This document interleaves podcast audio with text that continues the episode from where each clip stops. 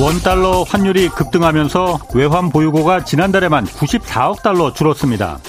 언론과 정치권에선 다음 주 재닛 옐런 미국 재무장관이 방한할 때 이참에 한미 간 통화 스와프 체결 요구해야 한다고 주장하고 있습니다. 이 통화 스와프란 한국이 지금처럼 달러가 필요할 때 미국의 달러를 마이너스 통장 쓰듯이 좀 빼서 쓰는 걸 말합니다. 코로나가 세계 경제를 덮쳤던 2020년 미국은 한국과 브라질, 뭐 호주, 싱가폴, 스웨덴 같은 9개 주요 신흥국들과 임시로 통화 수합을 체결했고 지난해 연말에 동시에 모두 종료시켰습니다. 뭐 리스크가 줄어들었다고 이제 판단한 데다가 또 통화 수합 같은 경우에 달러를 더 찍어내야 하는 건데 미국이 작년 말부터 뭐 테이퍼링이니 금리 인상이니 하면서 시중의 달러를 흡수하는 긴축 정책으로 돌아섰기 때문입니다. 성일종 국민의힘 정책위 의장은 문재인 정권 때 한미 관계가 나빠져서 이 통화 스와프가 종료됐다면서 지금의 이 고환율 방어를 위해선 미국 재무장관 방한 때 통화 스와프가 꼭 다시 체결돼야 한다고 주장했습니다. 한미 간 통화 스와프는 이 중앙은행 간의 결정 사항인데다가 그나마 미국이 이 긴축 정책을 중단해야만 그나마 좀 가능성이 있습니다. 지금은 미국의 선처에 매달릴 때가 아니라 원화의 가치를 강화시킬, 강화시킬 자체 방안을 강구해야 할 때입니다.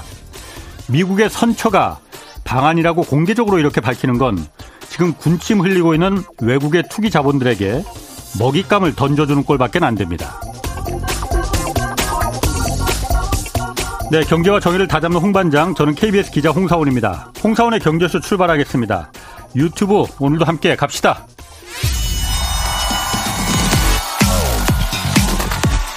대한민국 경제 오디션 메가 경제스타 K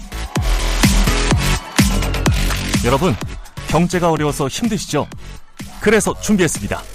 대한민국 경제 오디션 메가 경제스타 K 힘든 경제 상황을 이겨낸 감동 스토리 우리 가정의 특별한 경제 공부법 슬기로운 투자 아이디어 경제와 관련된 이야기라면 모두 모두 환영합니다.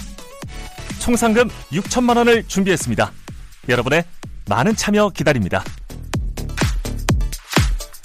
이 프로그램은 당신의 투자의 길을 춤추게 하는 새로운 투자 플랫폼 탱고픽에서 함께합니다. 네, 지금 들으신 대로 뭐 총 상금 6천만 원 걸린 대한민국 경제 오디션 내가 경제스타 K 특집이 12월 9일까지 진행됩니다. 대상 한 명에게 2천만 원, 최우수상 4명에게 500만 원 등 모두 6천만 원의 상금이 주어집니다. 사연은 홍사원의 경제쇼 홈페이지 대한민국 경제 오디션 내가 경제스타 K에 올려주시면 되고요. 비밀글로 올리시면 뭐 다른 사람은 볼 수 없으니까 안심하시기 바랍니다. 많은 참여 부탁드리겠습니다.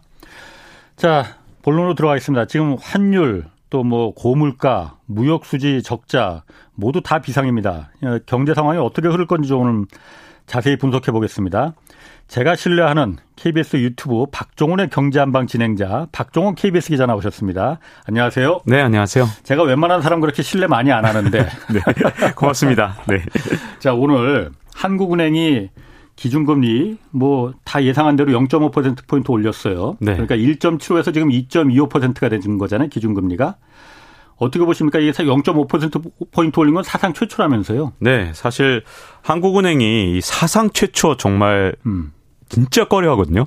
제가 아주 잠깐이지만 한국은행을 다녀봤지 않습니까? 근데 KBS 저희 들어오기 전에 네, KBS 들어오기 전에요. 아. 근데 그때 저희 고참이셨던 분이 네. 어 일종의 OJT라 그러잖아요. 네. 원더잡 트레이닝 이걸 하면서 어 저한테 이렇게 얘기하더라고요. 어 항상 끝날 때 사료됨 못모라고 어. 생각됨이라고 보고서를 쓰면 예. 이 한국은행에서 굉장히 좀 안심하고 보고서를 쓸 수 있다. 어. 그만큼 약간 뭔가 지금까지 하던 행동하고 다른 행동을 할 때 굉장히 두려워하는 그런 성격이 예. 좀 있거든요. 예. 근데 이 사상 최초로 0.5% 포인트를 올린다. 아마 한국은행 입장에서는 굉장히 부담스러운 행동이었을 게 분명한데요. 당연하죠. 다행히 네. 이제 시장에서 네. 하도 다들 0.5% 포인트 올린다고 이렇게 그렇죠. 예측을 하다 보니까 네. 그나마 좀 쉽게 그래도 음. 일종의 이런 어떤 특이한 행동, 일종의 네. 전에 하지 않던 행동을 할수 네. 있었던 게 아닌가 싶고요. 네. 그럼에도 불구하고 약간 걱정되는 거 두 개가 있다면 네. 뭘 과감한 행보를 한 점은 다행이지만 그럼에도 불구하고 문제가 뭐냐면 이제 미국 연준에서 좀 있으면 금리 인상을 또 단행할 텐데 이달 말에 하죠. 네. 네. 그 예상대로라면 금리 역전일 가능성도 상당히 있거든요. 근데 네. 우리 입장에서는 금리 역전이 아무래도 부담이 되기 때문에 음. 그게 큰 문제고요. 또 하나 문제점은 이 기대 인플레이션을 과연 막을 수 있느냐 이게 문제인데요. 음. 사실 인플레이션이 진짜 무서운 건 한 번 물가가 오른다고 사람들이 믿게 되면 그 다음부터 물가가 쉽게 떨어지지 않거든요. 예. 그래서 인플레이션의 어. 지속성이 있다는 건데, 예. 저 이제 볼펜이 하나 있는데 어. 제가 한 500원에 이걸 볼펜을 살 수 있다 예. 믿고 있으면 제가 급하게 이 볼펜을 살 필요는 없잖아요. 그렇죠. 근데 문제점은 이 볼펜이 내일 1,000원이 된다, 1,500원이 음. 된다 이렇게 생각하게 되면 쓸데없이 어, 음. 하나라도 더 사게 되잖아요. 네. 이렇게 예. 가수요라든가 또 여러 가지 다양한 방식으로 일단 한번 기대 인플레이션이 형성되면 이걸 예. 다시 끌어내는 거 굉장히 어렵기 때문에 예. 과연 이번에 빅스텝을 단행했다고 해서 그런 기대 인플레이션이 자라나는 것을 막을 정도인가는 예. 여전히 의문인 상태인 것 같습니다. 아, 지금 이 정도 0.5%포인트 정도 올린 거로는 물가가 오르겠다는 그 기대 심리를 막기에 충분하지 않다 이거예요? 어, 좀 안타깝지만 그렇게 좀 보여지죠. 왜냐하면 기자 생각에는 더 올렸어야 되는 겁니까 그러면은? 물가를 막는 게 진짜 목적이라면 아. 그거 하나만 놓고 음. 봤다면 좀 불충분하고요. 문제점은 항상 또 이런 게 있지 않습니까? 예. 그렇게 금리를 올리면 네. 당연히 이게 경기 침체라든가 경기 둔화 그러니까. 오면 어떡하느냐 예. 이런 불안감이 있기 때문에 아마 한국은행에서는 양쪽 다 엄청나게 고민했을 거라고 보여지고요. 예. 그 고민한 답이 0.5였는데 사실 예. 정답인지 아닌지는 자, 지금 이 시점에서는 음. 누구도 모르는 거거든요. 조심조심 네. 어, 밟아 나가는 수밖에 없는데 어, 좀 사실 어, 물가만 놓고 본다면 네. 어쨌든 조금 아쉬운 정도 이렇게 네. 보여집니다. 지금 뭐 당장 그 경기 침체 얘기가 나오니까 물가를 잡, 잡기 위해서는 금리를 올려야 될 필요가 있는데 금리를 올리면 당연히 지금 우리나라 같은 경우는 특히나 민간 가계부채가 특히 부동산에 묶여 있는 자금들이 워낙 대출 자금이 많다 보니까 네. 이자 돈 내려면 지갑을 닫게 되고 그럼 경기가 싸늘하게 식을 거 아니냐. 그리고 네. 더더군다나 문제가 뭐 문제인지 아닌지 모르겠지만은 부동산 시장이 오늘도 신문 기사에 다들 나왔더라고요. 음. 얼음물을 부었다고. 네. 어, 이 경기 침체 그리고 부동산의 침체 문제 이거는 좀 어느 정도나 심각한 문제가 될 수가 있을까요? 이게 진짜 심각한 문제죠. 왜냐하면 예. 사실 이렇게 자산 가격 거품이 발생해서 물가가 오를 때 음. 물가를 잡는 방법으로 미국에서 자꾸만 나오거든요. 이게 우리나라가 아닙니다. 미국에서 예. 나오는데 어, 물가를 잡는 가장 좋은 방법은 자산가격 거품을 예. 꺼뜨리면 된다. 음. 그러면 물가 문제는 더 이상 없다. 이렇게 예. 얘기하는 거죠.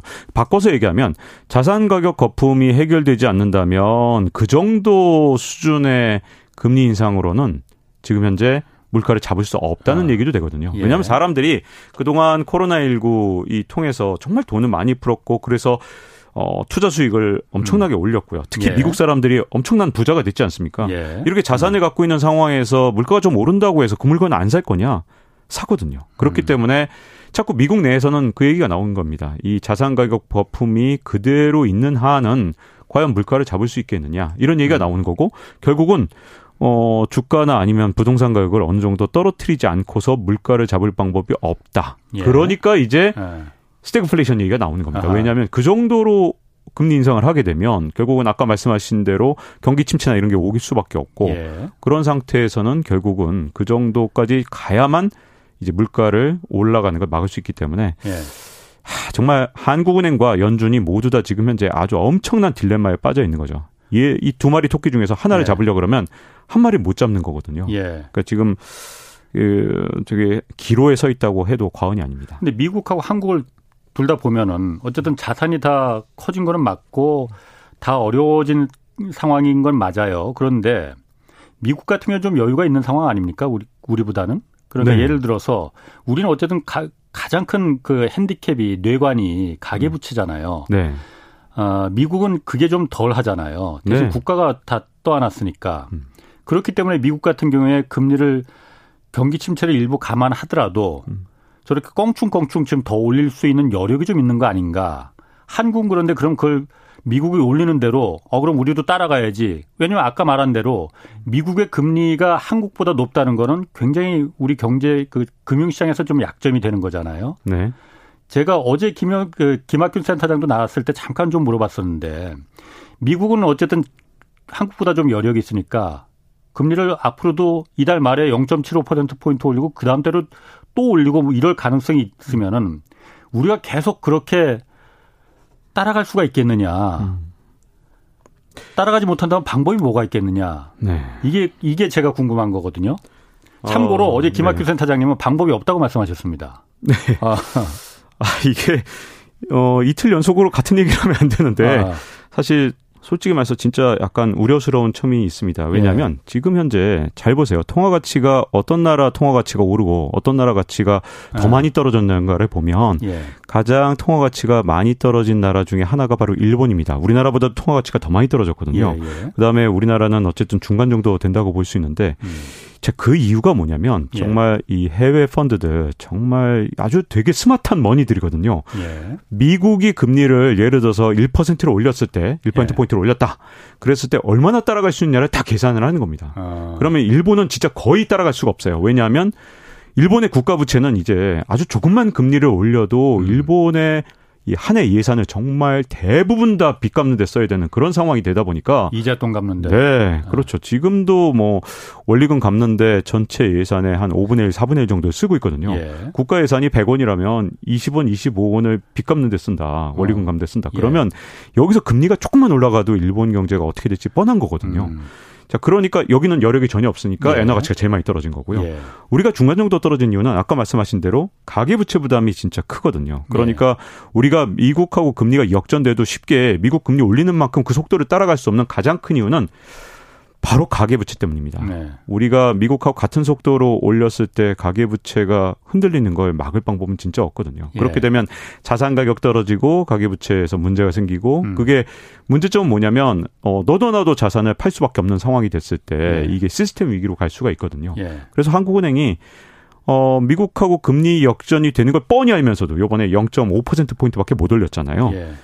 예. 사실은 여러 가지 고려가 있었을 텐데 경기도 있지만 아까 네. 말씀하신 대로 가계부채 그것 예. 때문이라고 보여지고 그걸 다 해외 이 자금들이 다 알았기 때문에 예. 우리나라 환율이 1달러에 1,300원을 예. 사실상 아무런 음. 위기 없이 지금 현재 간 거 아닙니까? 예. 우리나라 역사에서도 그렇게 흔한 일이 아니거든요. 예. 그러다 보니 사실 환율은 음. 이미 답을 알고 있었던 셈이죠. 환율이 답을 알고 있었다. 그렇기 때문에 여기까지 올라온 거다.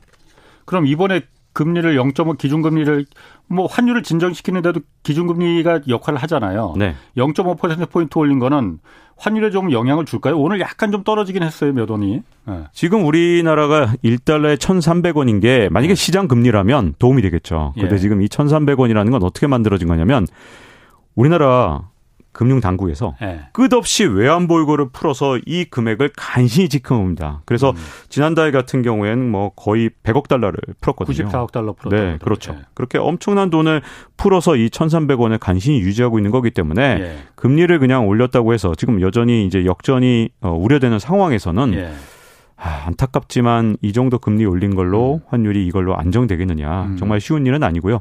아까 처음에 프롤로그에서 말씀하신 것처럼 그러니까 통화 스와프에 네. 목매는 상황 여당에서 네. 갑자기 이제 엉뚱한 거죠. 왜냐하면 사실은 통화 스와프를 맺느냐 안 맺느냐는 연준하고 맺든지 말든지 해야지. 갑자기 재무부 장관이 오는데 네. 왜 갑자기 여기서 통화 스와프를 얘기를 하는지 약간 뭐 좀 돌아가서 연준 네. 의장한테 말할 수는 서, 있겠지 뭐. 설득을 해라 네.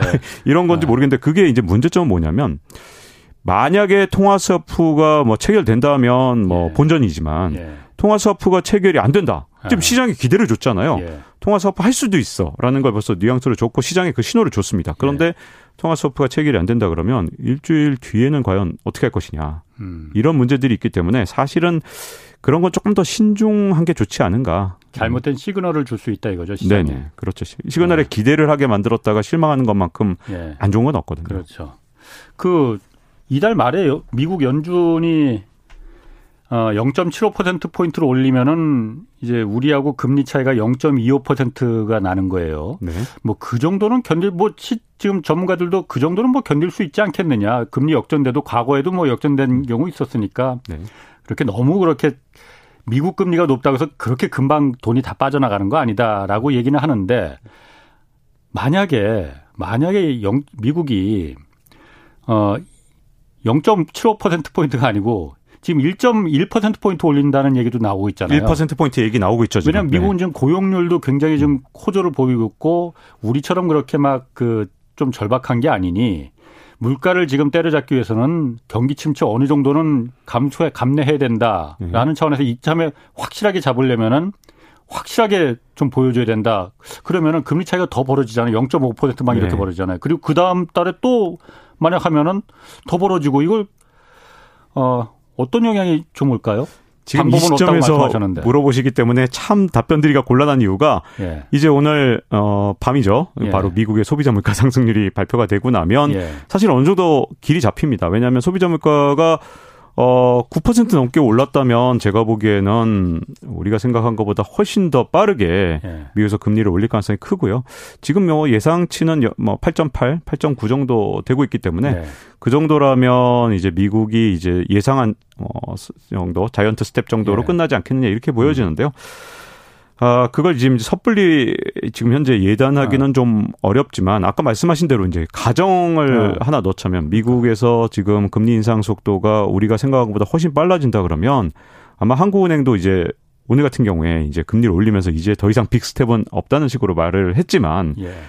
그건 사실 미국이 지금 현재 예상한 수준, 지금 현재 이 점도표라는 걸 그려서 네네.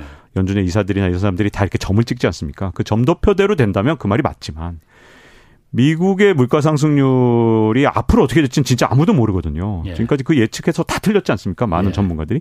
근데 예상보다 물가가 잘 잡히지 않는다면 당연히 점도표보다 훨씬 더 빠르게 미국 연준에서 예. 금리를 올릴 거고 그건 분명히 어 우리 한은이나 또는 앞으로 금리 결정뿐만 아니라 우리 경제에도 아주 큰 영향을 미칠 거라서 그런 일이 안 일어나기 현재로선 바라는 수밖에 없는 그러니까 그런 상황입니다. 큰 영향이라는 게 안 좋은 영향이 미칠 거라는 건 당연히 알 뭐 저 같은 무식이도 알 것 같아요. 네. 어느 정도나 영향을 미칠지 그게 중요한 거잖아요. 네, 그렇죠. 근데 사실은 그게 네. 큰 타격일지 아니면 그냥 일시적인 그냥 그 주기적으로 사이클 정도의 타, 타격일지 네.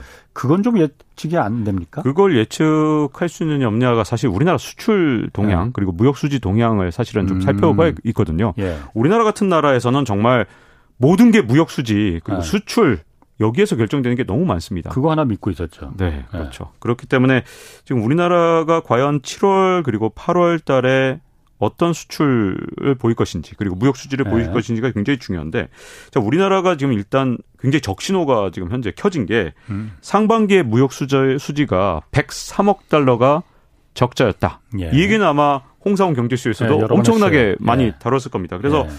상당히 걱정이 돼요. 왜냐하면 이게 우리나라 이 건국을 한 이래로 예. 상반기만 기준으로 했을 때는 사상 최대 무역 적자잖아요. 예.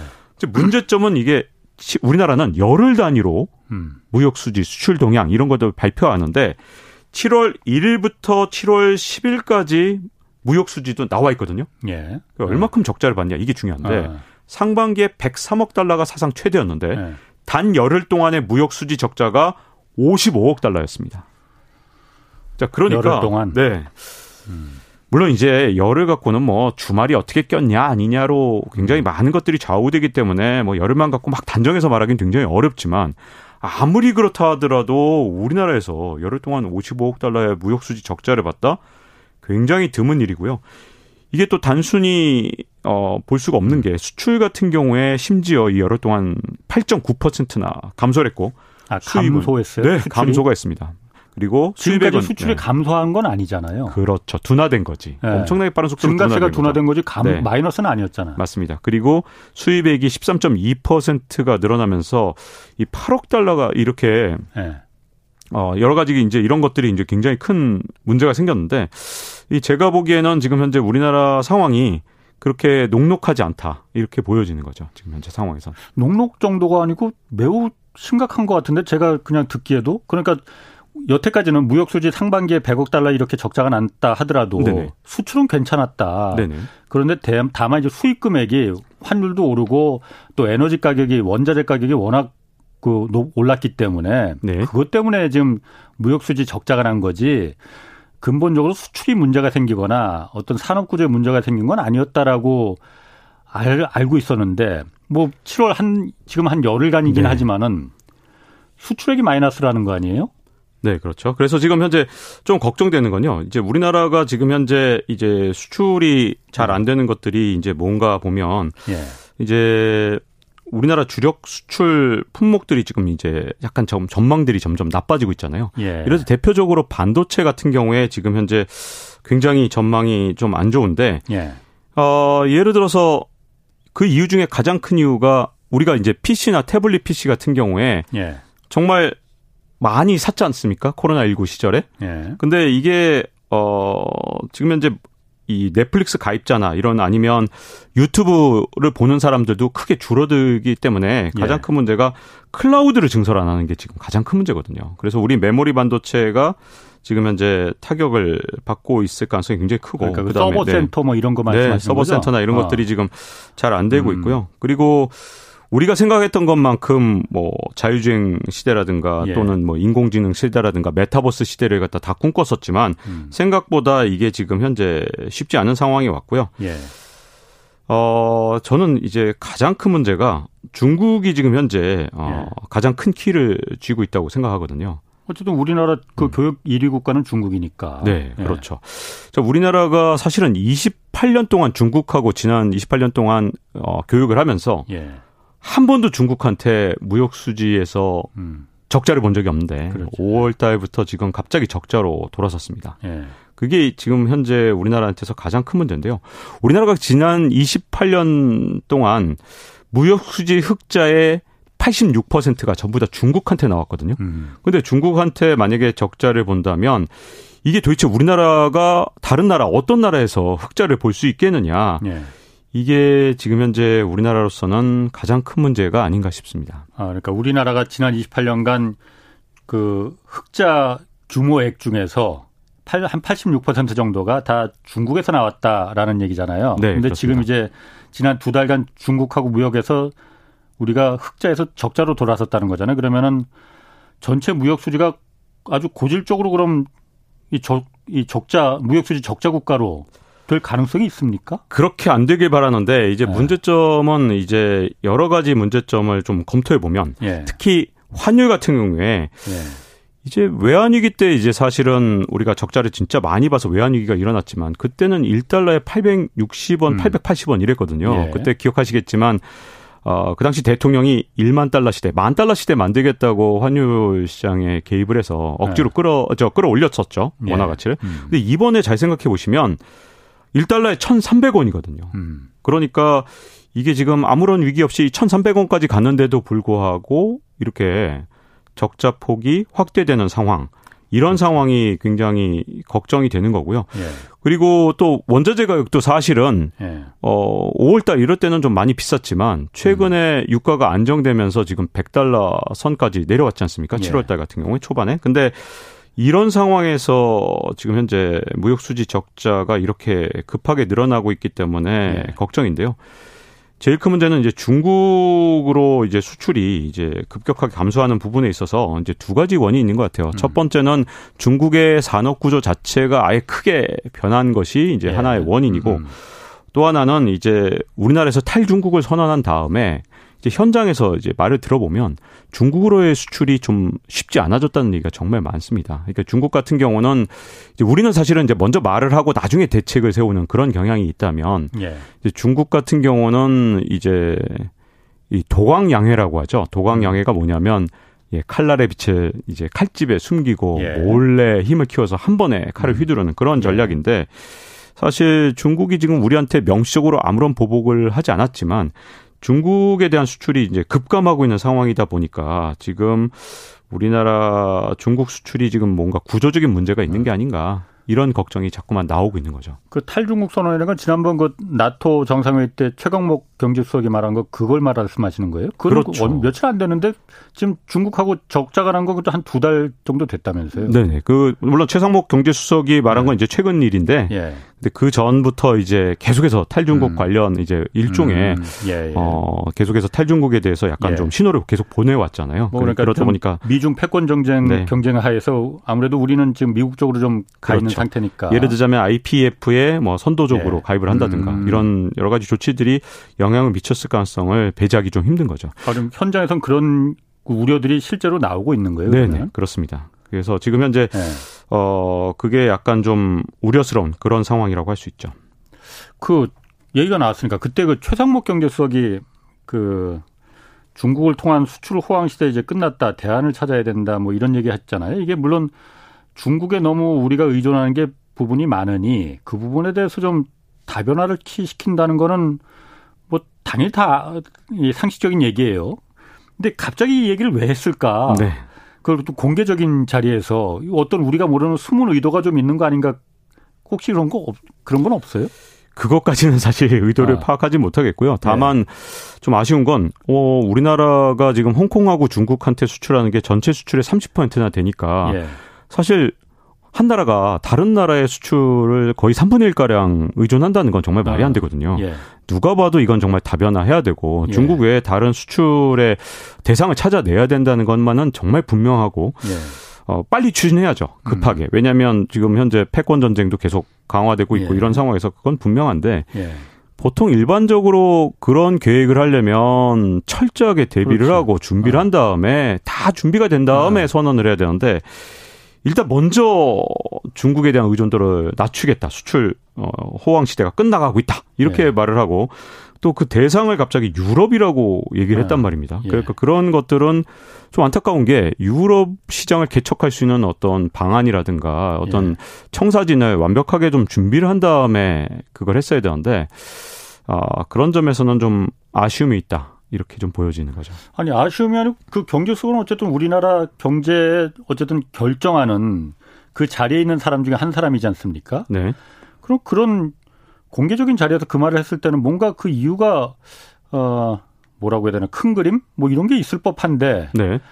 어 아직까지 그런 거는 있을 법한데 현재로서는 네. 뭐가 반드시 있어야 되는데요. 네. 그러니까 좀 솔직히 네. 기대를 해봐야겠죠. 그런 게 준비가 돼 있는데 아직 우리가 모르는 거기를 바라고 있습니다. 네. 알겠습니다. 그 무역수지 적자가 사실 이게 그 환율하고 무역수지 적자가 이 굉장히 지금 위험하다, 심각하다 그렇게 지금 보고 있는데 지금 계속 지금의 무역수지 적자가 지금 어, 예사롭지 않다라고 계속 말씀하시는 거잖아요.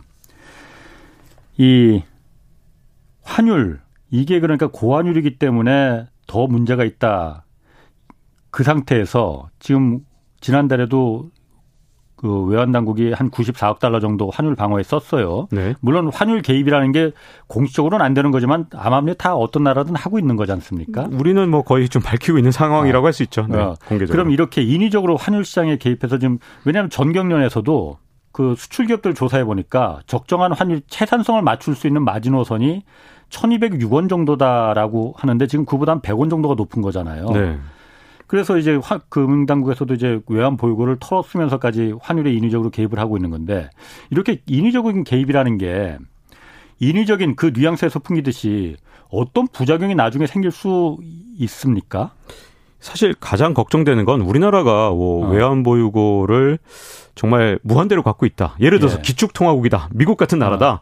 그러면 얼마든지 뭐 개입을 뭐 해도 되겠죠. 걱정 하나도 예. 없으니까. 근데 예. 문제점은 어, 그렇게 외환시장에 개입을 하면 이 총알이 소진된다는 게 예. 문제잖아요. 그러니까 예. 우리나라 총알이 지금 어떤 상황이냐 굉장히 중요하다고 보여지고요. 예. 외환 보유액이 그래서 중요한데 7월 달에 우리나라 이 외환 보유액 7월 초 예. 기준으로 4,382억 달러인데 예. 이게 세계 9위거든요. 음. 야, 대단하다. 우리나라 이제 세계 9위나 될 정도로 대단한 나라구나. 이렇게 생각할 수도 있지만 문제는 첫 번째는 이 외환 보유액이 어, 빠르게 감소하고 있는데 그 감소하는 예. 속도가 너무 빨라요. 왜냐하면 3월 달 같은 경우에는 4,600억 달러가 넘었기 때문에 이게 한 넉 달 만에 200억 달러가 훨씬 넘게 감소를 한 거거든요. 예. 그리고 또 한 가지 문제점은 우리가 지금 외환 보유고가 많은 편이냐 적은 편이냐를 어. 그냥 세계에서 9위 수준이니까 괜찮다라고 하기에는 좀 어려운 게요. 사실 이제 국제기구나 이런 데서 어, 과연 이 나라의 외환 보유고가 충분하냐 아니냐를 여러 가지 방식으로 좀 측정을 하는 게 있거나 아니면 권고를 하는 게 있는데요. 대표적으로 이제 IMF 기준이라는 게 있는데 IMF에서는 네. 이제 우리나라의 여러 가지 뭐 외국인 증권 투자라든가 외채라든가 네. 이런 거 다 감안해서 한 3,600억에서 5,400억 달러가 있으면 괜찮다라고 하니까 예. 이제 우리가 좀 하단에 있긴 하지만 이제 그래도 그 범위 안에 좀 있는 거잖아요. 예. 근데 IMF 같은 경우는 좀 잘 봐주는 겁니다. 왜냐하면 예. 국제결제은행 BIS라고 있잖아요. 예, 예. 여기는 지금 이제 이 기준을 적용하면 예. 우리나라에는 외환 보유액이 9,300억 달러가 있어야지만 안심할 수 있다. 이렇게 기준이 나와 있고요. 음. 여기는 왜 그러냐면 외국인 주식 투자 자금의 3분의 1 정도를 이 보유하는 것 이걸 네. 권고하고 있기 때문에 네. 우리나라는 다른 어떤 나라보다도 사실은 외국인 투자자들에 의한 주식 보유가 굉장히 크거든요. 예. 그렇기 때문에 사실은 우리나라 외환 보유액이 정말 많냐 적냐에서는 음. 불안한 점이 여전히 있는 거죠. 세계 9위라 하더라도. 예. 또 그리고 GDP 대비로 사실은 요걸 좀 따져볼 필요가 있는데 우리나라 주변에 있는 나라들이 뭐 싱가포르 10위거든요. 우리하고는 좀 비교가 안 되지 않습니까? 여러 예. 가지로 예. 규모는. 그래서 한국 GDP 같은 경우는 워낙 GDP가 음. 어쨌든 많은 편이니까 예. 어, 어느 정도냐. GDP 대비로 보통은 외환 보유액이 50% 정도는 있어야 한다고 하는데 음. 우리나라가 지금 외환 보유액을 갖고 있는 건 27%이기 때문에 예. 이렇게 GDP 대비로 따지면 또 세계에서 하위권에 또 속하거든요. 아. 자, 그리고 이제 외환 보유액이라는 게 예를 들어서 4,300억 달러가 있다 그러면 그 돈이 다 현금으로 있는 거냐? 그게 아닙니다. 네, 네. 전부 다 따져보면 뭐 미국 국채라든가 회사채라든가 뭐 MBS 여러 가지 다양한 방법으로 갖고 있는데 예. 이게 경제적으로 위기가 오면 뭐 자산들이 다 가격이 폭락하는 그런 경향이 있잖아요. 현금화했을 때 얼마에 갖고 있냐 이게 굉장히 다른 문제가 되기 때문에 예. 어쨌든 우리나라의 외환 보유액 대비 한 뭐 현금은 한 10% 이내거든요. 예. 그러니까 그런 점들을 다 봤을 때는 이제 문제가 뭐냐면 정부에서 너무 자꾸만 반복적으로 개입을 하면 네. 문제는 외환 보유액이 줄어들었다는 그런 신호가 나오게 되고 음. 이게 뭐가 문제냐 이 일종의 헤지 펀드나 이런 데서는 그런 나라만 이렇게 관찰을 합니다. 그렇죠. 어떤 나라가 외환 보유액이 많이 줄고 있는가. 그리고 예. 어 환율을 개입하기 위해서 인위적으로 개입하기 위해서 외환 보유고를 가장 많이 쓰는 나라가 어떤 나라인가를 계속 보고 있다가 예. 그런 나라들의 외환 시장을 노려서 예. 일종의 외환 시장을 교란하고 큰 돈을 벌려는 그런 작전을 음. 하게 되거든요. 뭐 대표적으로 영국의 파운드화가 조지 소로스라는 헤지 펀드의 대가한테 그렇죠. 완전 털려서 나라가 정말 예. 큰 영향을 받았었는데 예. 그때 뭐 파운드화 가치가 무너졌을 뿐만 아니라 영국 경제도 굉장히 힘들었거든요. 예. 그런 측면에서는 이제 외환 시장에 개입을 할 때 정말 개입을 최소화하고 음. 그러니까 일종의 smoothing operation이라 그러잖아요. 예, 예. 그래서 어느 정도 이제 속도가 너무 빠른 것은 막아야겠지만 예. 지금처럼 지금은 일종의 이제 1,300원을 약간 마지노선처럼 생각을 해서 예. 마지노선처럼 1,300원을 지키려고 하는 모습이 굉장히 강하게 나타나고 있는데 예. 이게 문제점은 눈길을 끌지 않도록 헤지 펀드나 이런데 그러도록 좀 조심을 해야 되는 구간이 아닌가 음. 이런 생각이 좀 듭니다.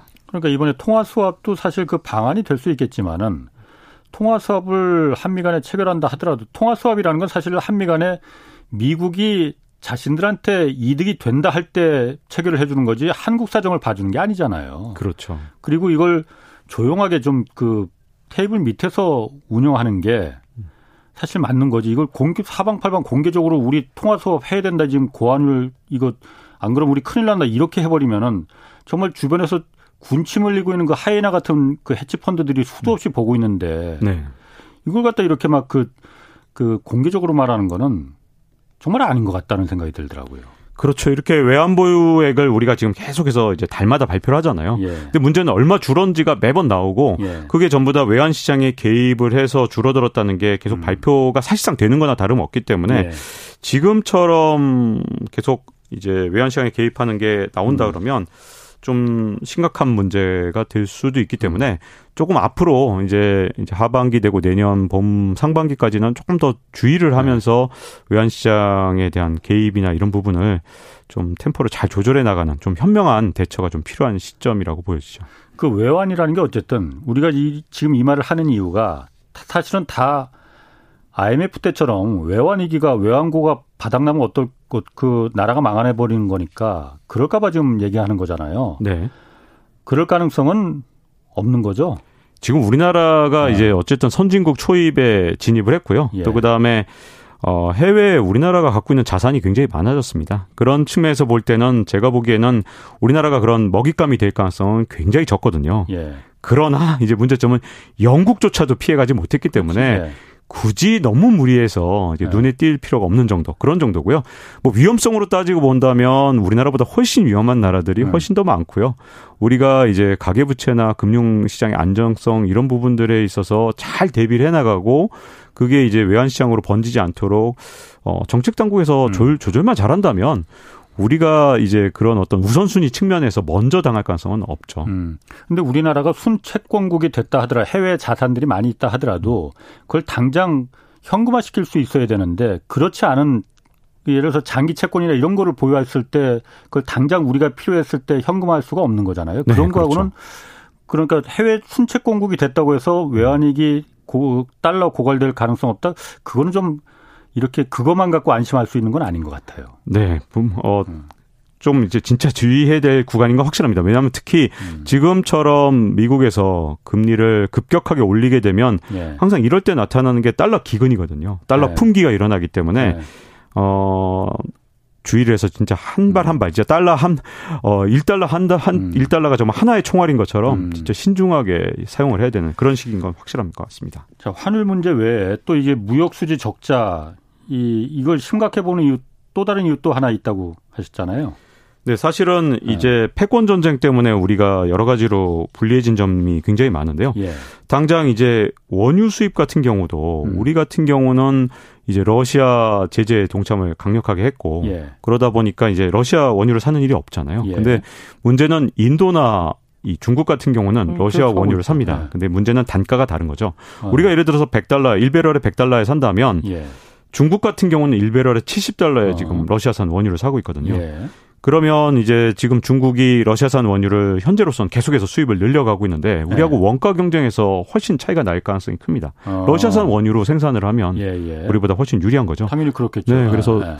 최근 들어서 갑자기 석유화학 제품 관련해서 무역 네. 역조가 그러니까 예. 예를 들어서 석유화학 같은 경우 우리 대중국 수출은 막 줄어드는데 예. 근데 중국에서 우리나라로 수출하는 건 늘어나고 있는 상황이거든요. 예. 그러니까 그런 것들이 제가 보기에는 영향을 좀 받고 있는 게 아닌가 이런 어. 생각이 좀 들고요. 예. 또한 가지 문제점은 우리가 또 이제 역시 러시아에 대해서 이제 여러 가지 제재를 하다 보니까 예. 러시아가 거꾸로 우리한테 제재한 것들이 있죠. 대표적으로 네온가스 같은 경우, 아, 크립톤, 반, 음, 반도체 생산하는데 네. 꼭 필요하다는 맞습니다. 이게 어. 바로 반도체에 꼭 필요한 희소가스라는 건데. 예.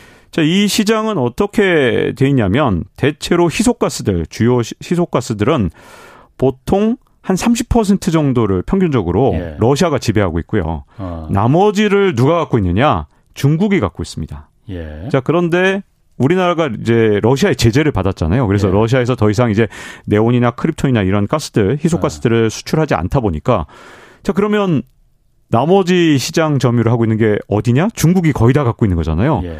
중국이 어떤 일까지 했냐면 네온가스 같은 경우에 예. 가격을 전년 대비 6월 달 같은 경우에 무려 50배나 올렸습니다. 음. 그러니까 이렇게 네온이나 크립톤 뭐 이런 것들이 전부 다 가격이 폭등을 했어요. 왜냐하면 이제 중국이 시장을 완전히 장악하다 보니까 예. 가격을 자기 마음대로 올렸다 내렸다 마음대로 할 수 있는 거죠. 근데 반도체 시장에서 우리랑 경쟁하고 있는 상황에서 사실은 우리 입장에서는 이제 뭐 지금 당장 이 네온이라든가 이런 것들이 물론 이제 가격 비중이 원가에서 차지하는 게 큰 건 아니지만 예. 이런 것들이 전부 다 이제 불안 요인으로 계속해서 작용을 하고 있거든요. 아. 그러다 보니까 이런 상황이 계속되면서 과연 우리가 어떻게 대처를 해야 되느냐. 왜냐하면 네. 이제 뭐 역시 이제 또, 또 이제 아까 최상목 경제수석에 네. 대해서 다시 돌아가면 이제 이런 어떤 정치적 결정들 네. 예를 들어서 우리가 어뭐 러시아에 대해서 제재 동참을 음. 한다든가 이런 것들은 뭐 여러 가지 대의를 위해서라든가 국제 정의를 위해서 충분히 참여할 수 있는데 예. 문제점은 그게 이제 경제적으로 어떤 대책을 하고 여기에 참여할 것이냐. 예. 이렇게 전부 다 일종의 비상 이 계획을 세워야 되는 거거든요. 아, 아. contingency plan을 세워야 되는데 예. 그런 계획 없이 일단 제재만 먼저 해버리면 예. 이렇게 이제 반격을 받았을 때 과연 음. 이런 어떤 시장의 문제들을 어떻게 해결해야 되느냐 이런 문제들이 있거든요. 이제 앞으로 패권 전쟁이 점점 가속화되고 예. 가열되게 되면 예. 겨울 되면 당장 예를 들어서 러시아가 이제 서방에 대해서 제재할 수 있는 게 훨씬 더 늘어나겠죠. 많죠. 우리는 어쨌든 어. 이제 선택을 한 거 아닙니까? 예. 선택을 했으면 이제 정부가 할 일은 뭐냐? 그런 선택을 했으면 이제 기업들을 보호하기 위해서 음. 아, 그 선택에 대해서 어쨌든 선택은 정부가 있으니까요. 예. 그러면 이제 어떤 방식으로 기업들이 이 생산에 차질이 없도록 음. 계속해서 원자재를 공급받을 수 있는지 그리고 중국이 지배한 그런 시장에서는 과연 어떤 방법으로 우리만의 어떤 어 원자재를 공급받을 수 있는 라인을 만들고 루트를 예. 만들어 나갈 것인지 예.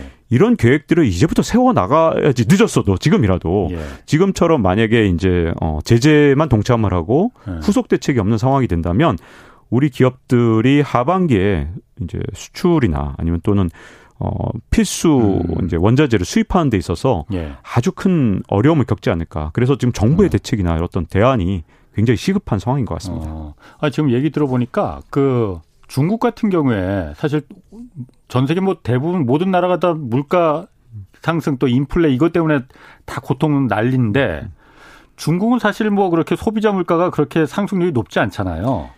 이게 맞습니다. 그러면은 아까 말한 대로 러시아 석유가 음. 워낙 싸게 들어오니까 다른 나라는 100달러 들어오는데 거긴 70달러에 들어오니까 네. 그것 때문에 물가 상승 뭐 인플레 이런 게 좀 덜한 거예요? 러시아 석유는 아직 비중이 그렇게 크지 않아서 네. 그것 때문에 물가가 어, 다른 나라보다 덜 올랐다 이렇게 말하기는 어렵고요. 예. 사실은 저도 굉장히 궁금했기 때문에 한참 네. 연구를 했습니다. 그래서 아. 아유 진짜 이것 때문에 힘들었어요. 근데 아. 중국의 경우에는 어, 생산자 물가 상승률은 꽤 높은 편입니다. 생산자. 네, 네. 그러니까 뭐 물론 아. 이제 뭐 미국이나 이런 나라보다는 그것도 낮은 편이긴 하지만 예. 근데 그거에 비해서 소비자 물가 상승률은 굉장히 낮거든요. 음.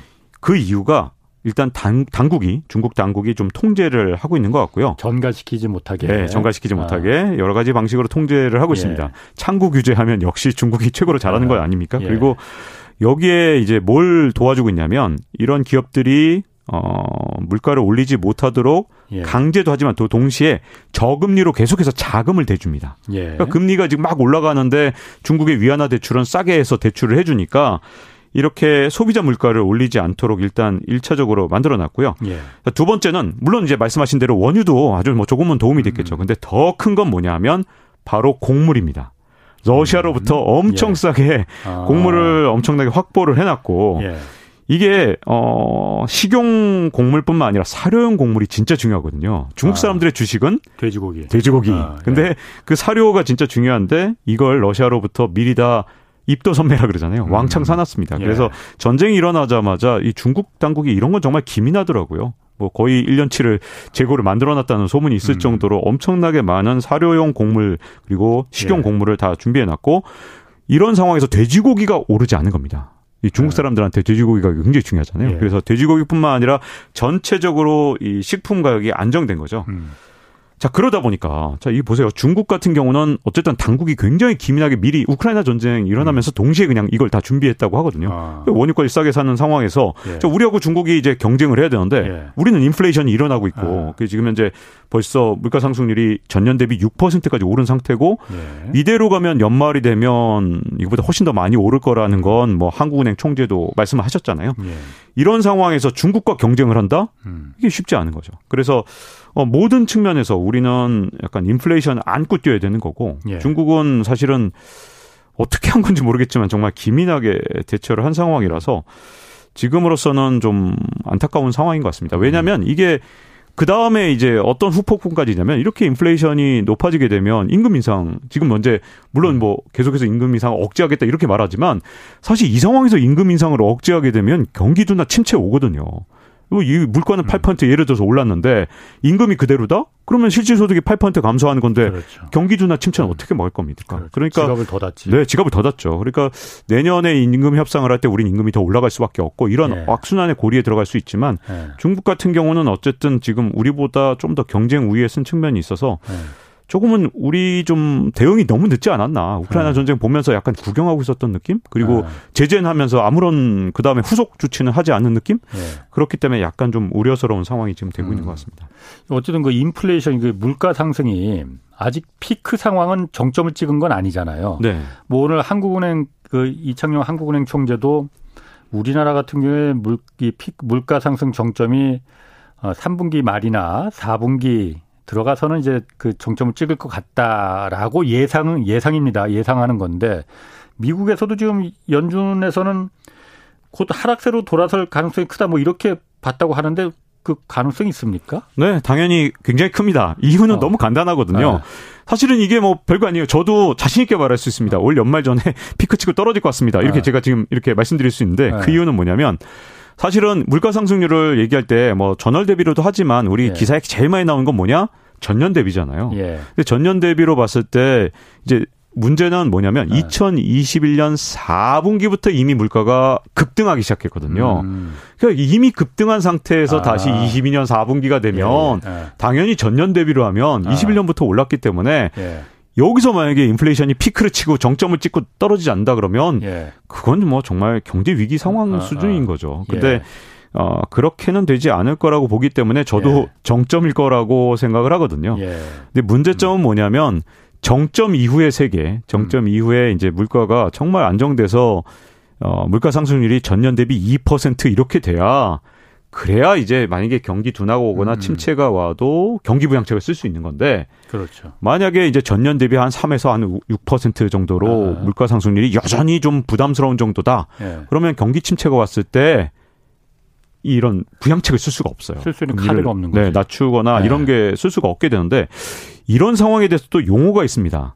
네. 어, 어벤져스 보셨어요? 어벤져스? 거기 endgame, 마지막 편이 endgame이었거든요. 네. 그 번역 논란 갖고 막 시끄러웠던 적이 있는데, 네. 이 endgame이라는 게 마지막 편 제목입니다. 근데 네. 이게 경제 용어로 좀 쓰여요. 이게 언론사들이 쓰는 건데, 미국 네. 언론사들이. endgame이라는 게 뭐냐면, 이제 서양 체스를 뒀을 때, 체스를 뒀을 때, 네. 어, 거의 다 말이 다 잡혀 먹어서 이제 서로 상대방이 다 나도 없고 말이 별로 없고 상대방도 네. 없을 때 둘 수가 별로 없는 상황. 이게 endgame이거든요. 네. 그래서 문제점은 뭐냐면 물가가 어느 정도 이제 완전히 낮아지지 않고 어느 정도 높은 상황에서는 endgame 상황. 즉, 이제 경제 정책을 집행하는 예. 금융 당국이나 아니면 정책 당국이 쓸 수 있는 카드가 별로 남지 않은 상황. 음. endgame 상황이 내년에 올 수가 있어서 예. 이제 세계 경제가 이제 약간 걱정되는 건 경기 둔화나 침체를 겪어서 디플레이션 상황으로 올 수도 있는 거고 경기 둔화나 침체가 왔는데도 불구하고 물가가 계속 오르는 스태그플레이션 상황도 올 수 있기 예. 때문에 예. 사실은 여전히 위험성은 어 인플레이션이 피크를 치고 정점을 치고 4분기에 전년 대비로 떨어진다 하더라도 음. 그게 완전히 안심할 수 있는 상황이냐? 예. 그건 조금 부담스럽다는 거죠. 다만 증시는 어. 다만 증시는 야 정점 찍었네. 이제 음, 주식 투자해도 되는 거 아니야? 그래서 어 일시적인 상승을 할 수도 있겠지만 경제적 전체적으로 봤을 때는 그것만으로 경제가 회복될 것이다. 이제 위기는 끝났다라고 하기에는 음. 여전히 부족한 점이 많습니다. 그 경기 침체가 이제 곧 온다고 하는데 뭐 어제도 잠깐 좀 물어봤는데 그 김학균 세대들한테도 물어봤는데 사실 제 주변에서도 그런 말 많이 하거든요. 야, 광복 해방이 왜 우리나라 경기 침체 아니었던 적이 언제 있냐고. 뭐 네. 계속 사이클적으로 오는 거잖아요. 네. 경기 침체가 어느 정도나 그럼 그 그러니까 그냥 쉽게 옛날 1930년대 그 대공황 수준으로 도올수 있는 거예요? 아, 그건 정말 어. 누구도 예측할 수 없을 것 같고요. 예. 저도 뭐 당연히 전혀 아니 그렇게 얘기하는 사람들도 있어서 지금 저 아, 겁나서 네. 물어보는 거거든요. 어, 저는 사실은 이 경기 침체가 어느 정도까지 올 거냐를 예측하는 건 아예 불가능하다고 생각하거든요. 예. 왜냐하면 이게 어 일종의 서로 피드백을 주고받는데 이, 런 겁니다. 어떤 상황이 생겼을 때 정책 당국자가 끊임없이 정책을 바꾸잖아요. 예. 그 정책에 너무너무 영향을 많이 받는데 사실은 이 경기 침체가 어느 강도로 오느냐는 사실은 연준에 의해서 모든 것이 많이 바뀌는 게 많습니다. 예. 금리 인상 속도가 얼마나 빠른 것이며 또 그다음에 예. 금리 인상뿐만 아니라 이제 여러 가지 양적 긴축하는 속도까지 다 모든 게 결합돼 있기 예. 때문에 예. 쉽게 예측은 어렵지만 어좀 안타까운 건 뭐냐면 파월 의장이 어떤 태도를 갖고 있냐가 되게 중요한데요. 예. 파월 의장은 사실은 지금까지 항상 경제 좋을 거다, 괜찮다, 아무 네. 문제 없다라고 하시던 분이 사실은 지난달부터 경기 침체 가능성을 스스로 인정을 그렇지. 했습니다. 파월 의장이 그런 적이 굉장히 없거든요. 예, 경착륙 예. 할수 있다 그랬죠. 그런데 지금 상황에서는 어쨌든 파월 의장마저도 경기 침체 가능성을 얘기했고 여러 국제 금융 기구도 얘기를 한 상황에서 경기 침체 가능성은 그 어느 때보다 높은 예. 건 사실이고요. 예. 근데 경기 침체라는 게 또 바꿔서 얘기하면 그럼 어마어마하게 우리한테 이제 어 드문 일이고 정말 네. 충격적인 일이냐 그렇진 않고 세계 경제가 보통 8에서 한 10년마다 경기 침체를 음. 겪고 왔고요. 음. 요번엔 단지 2020년 3월에 경기 침체를 겪자마자 지금 뭐 겨우 음. 뭐 내년에 온다 그러면 한 3년 만에 오는 네. 거니까 이제 너무 빨리 와서 지금 약간 네. 충격이 너무 큰 거지. 네. 사실은 뭐 경기 침체는 우리 어 세계 경제가 예. 한 8에서 한 10년마다 겪었던 거라 음. 그 자체를 너무 이제 너무 공포감을 갖고 볼 예. 필요는 없죠. 근데 말씀하신 것처럼 대공황 수준이 아. 올수 있냐 없냐는 아. 그걸 알 수 있다면 정말 어, 그건 뭐 인간의 예측이나 이런 걸로 알기는 거의 불가능한 수준이 아닌가 싶습니다. 그래도 주변에 많이 이렇게 뭐 어쨌든 풀린 그 여러 가지 지표들이나 돈 풀린 양이나 뭐 이런 거 보면은 좀 예측이 어느 정도 가능할 수 있지 않을까 싶은데 시간이 다 됐습니다. 네, 네, 다행입니다. 네, 답변하기 힘들었는데. 네. 자, 지금까지 박정훈 KBS 기자 함께 했습니다. 고맙습니다. 네, 고맙습니다. 내일은 박상준 와세다대 그 국제학술원 교수와 아베 전 총리 피격 사망으로 충격에 빠진 일본 정치와 경제 자세히 좀 분석해 보겠습니다. 지금까지 경제와 정의를 다잡는 홍반장 홍사원의 경제쇼였습니다.